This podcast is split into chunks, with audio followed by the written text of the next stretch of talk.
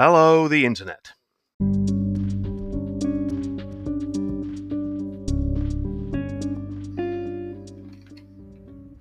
The following story takes place in the twenty-sixth century, seven or eight hundred years after the events of the short story Malachi's Gambit in my first short story anthology, and about thirteen hundred years before the events of the final fall of man. It is centered around a Blarin thief and escape artist who would one day become a criminal folk hero named Grendel's Grief.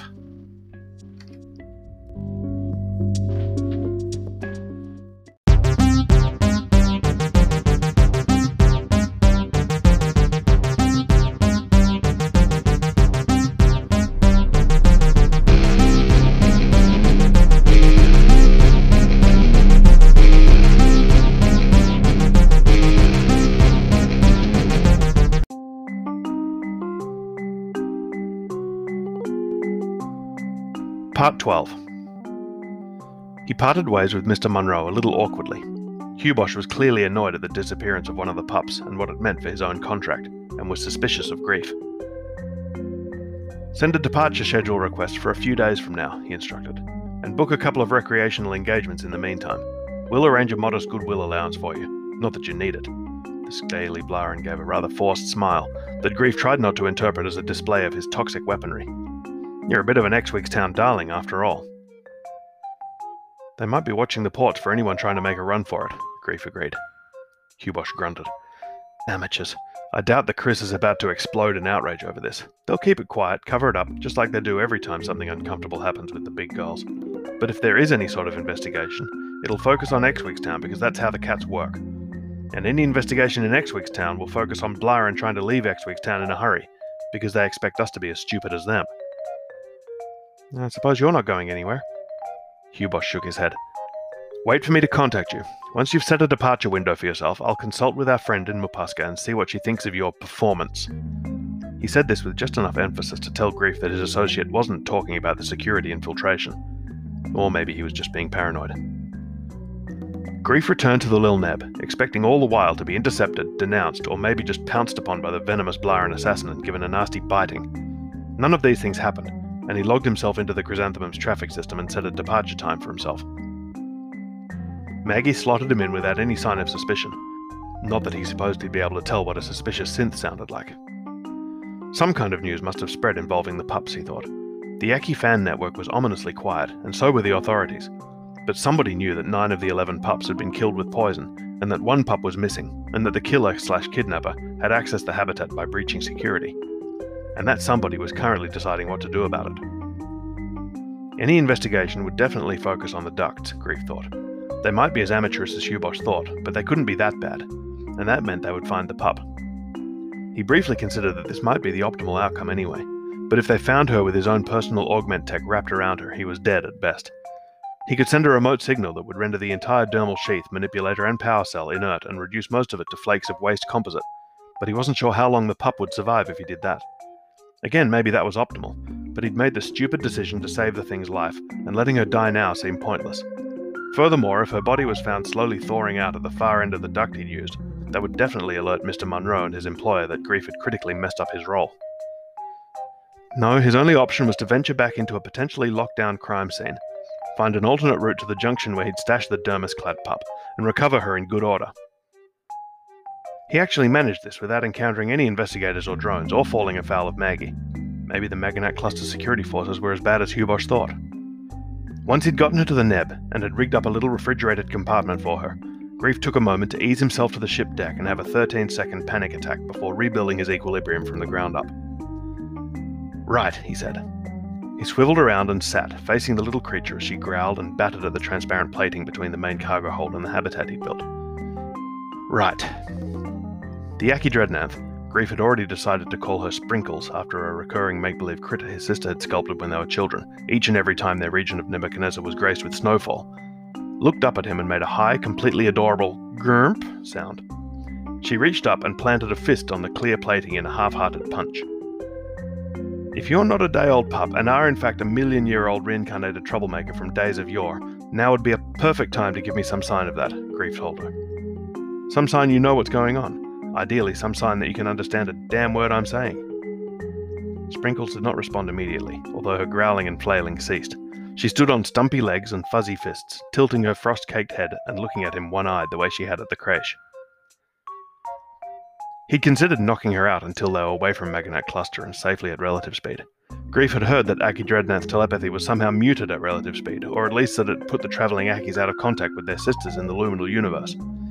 But he didn't know if any of that was true, and if it was true, it was too late for him to escape into the grey anyway, since she was definitely already in contact with the rest of her kind. And sooner or later, he'd need to come out of the grey. And where was he supposed to go? Back to the feverish grey butter and Terry the Adluminal? Terry would be thrilled. Getting into Po-chain territory unremarked would be made so much easier with the addition of a juvenile Aki Dreadnath. So he sat and waited, wishing he had a pup-sized Aki Dreadnath transcriber glove. Of course, it would have been very difficult to explain a request for one, and he wasn't convinced Sprinkles could have used it. The paws stretched out, Sprinkles turning her head from side to side and watching Grief. Grief watching the pup and wondering how to communicate with an Aki Dreadnought that was either one day or untold millennia old, and in either case had no experience talking to Blarin. He continued to not get himself brain-nuked by Aki Dreadnath, Dreadnath, or the Dreamer, or boarded by Maganac Cluster Security, or the Jiraki Domestics, or Mister Munro. He took all of these things as good signs. All right, he said. How about some food? A growing girl needs food, right? And you haven't eaten since you broke out of that habitat in Maganac. The Fan Underground had actually proven useful in providing information and even printer data for the Aki Dreadnath diet. It wasn't controlled information, especially since it was the duty of every loyal citizen of the Six Species to be able to lay on a feast for any Aki Dreadnath they happened to meet. Pups were a little more complicated due to the legendary reticence of the species, but they apparently ate a special form of ice with complex fats and proteins somehow embedded in its crystal lattice. This was naturally occurring in the Great Ice, unless you believe the wide-eyed stories of the true fanatics, who said that the vast old minds of the Dreadnath Primeval actually thought it into the ice somehow. Either way, it was easy enough to fabricate, so he stood and went to the printer, and ran off several large misshapen chunks. Sprinkles was very attentive as he came back into line of sight, with all four hands laden with grainy, cold steaming ice. It would have burned his hands if it weren't for the thermal sheathing in his dermis. "Nerf," Sprinkles said brightly. "Oh, you know what this is, then," Grief grumbled good-naturedly. He opened the compartment and dropped the ice in, then sealed it up again. "Enjoy." Sprinkles bounded over and scooped up a chunk of the nutrient-rich ice, stuffing it in her toothless grey mouth and grinding it easily with her gums. She froze, furry upper lip wrinkling, and fixed Grief with a comically accusing look. "Gack," she opined, chewing the ice more slowly. Grief laughed. "I'm very sorry, Your Highness," he said, and gave her an elaborate bow. "The molecules are all there, but they're yet to build a printer with a like mother used to make setting." Unable to decide what to do about Sprinkles, and in the absence of helpful hints from the pup herself, Grief left her grumbling and choking down her printed rations and returned to his control cocoon. Until further notice, he decided, he would focus on the information the Adluminal had wanted, and which he may need to acquire for himself.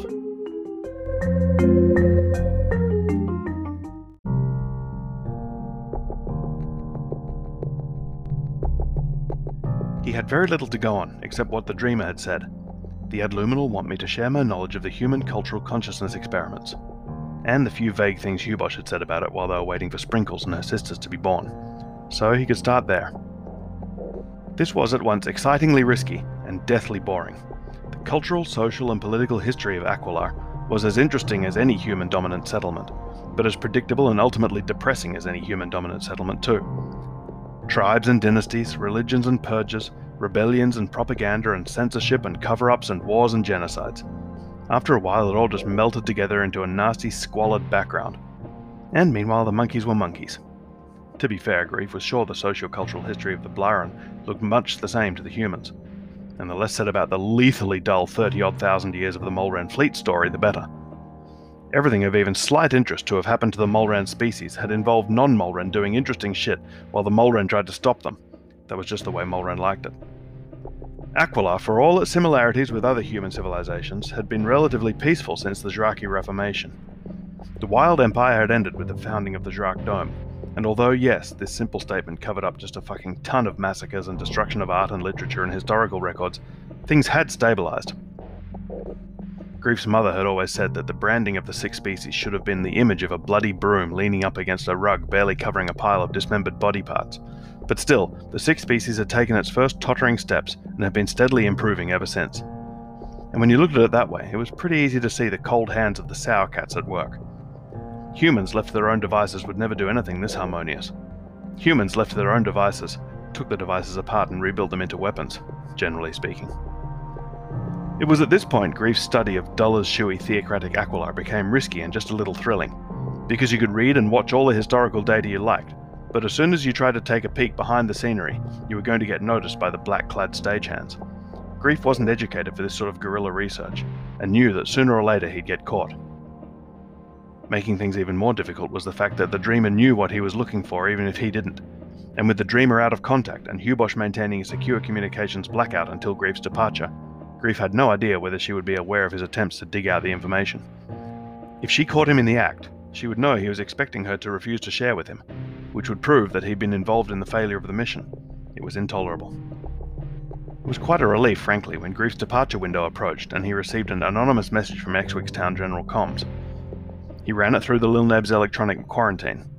He'd installed the system just in case he ever needed to deal with Ferganak, so it was extremely robust and adaptable. And the report came back clean. He opened the message and was unsurprised to see another crisp and specifically shaped icon similar to the last one Kubosh had handed him on a card. Similar, but not the same. The Dreamer wanted to talk to him. This was a relief because it was a severe divergence from their agreement. It also almost certainly meant she knew he'd been responsible for tanking her plans.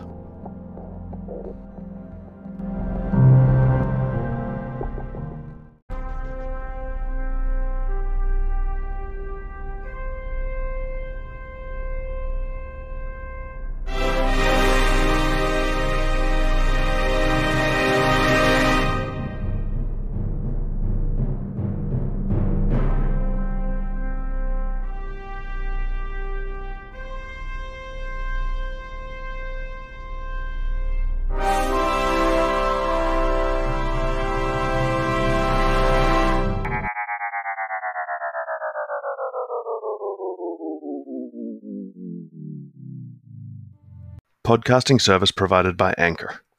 Introductory music provided by Anchor. It was called House of Grendel, so I had to use it. You can find all of my books on Amazon under the name Andrew Hindle, and you can find the blog that this whole podcast came from at w w w dot hatboy dot blog. Original music composed by Oliver Saint John, with a little bit of help from various Strausses. That's it. That's the credits.